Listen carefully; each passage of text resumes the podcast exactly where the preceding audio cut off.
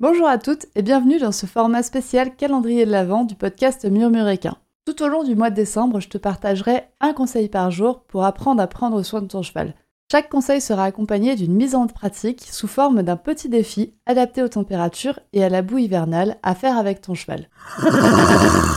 On a déjà un peu parlé des signaux d'apaisement, mais pour approfondir encore la compréhension des signaux d'apaisement que tu peux avoir sur ton cheval, je te propose aujourd'hui de tester la brosse préférée de ton cheval. Mais avant de commencer, je te rappelle que la brosse préférée, peut changer selon la saison, voire selon le jour. Donc refais cette expérience régulièrement et ne pars pas sur un acquis. Pour ce défi, il va te falloir quelques armes. Et tes armes, ça va être toutes les brosses que tu peux trouver dans ton écurie. N'hésite pas à prendre plusieurs types de bouchons ou d'étris par exemple, de différentes marques ou à différents types de picots ou avec différentes duretés, des bouchons, des étris en plastique, des étris métalliques, des bouchons avec des poils très souples, des bouchons avec des poils plus durs. Du coup, tu vas prendre la première brosse de ta pile de brosses, tu vas la présenter à ton cheval, tu vas, le laisser la sentir et la regarder. Tu regardes déjà ces signaux d'apaisement. Ensuite, tu vas aller pour brosser le dos de ton cheval. Et là, tu vas observer comment est-ce qu'il réagit. Est-ce qu'il bouge? Est-ce qu'il y a des signaux d'apaisement qui apparaissent? Est-ce qu'il y a des signaux de tension qui apparaissent? N'hésite pas à te filmer pour revoir ces réactions plus tard. Et puis ensuite, change de brosse.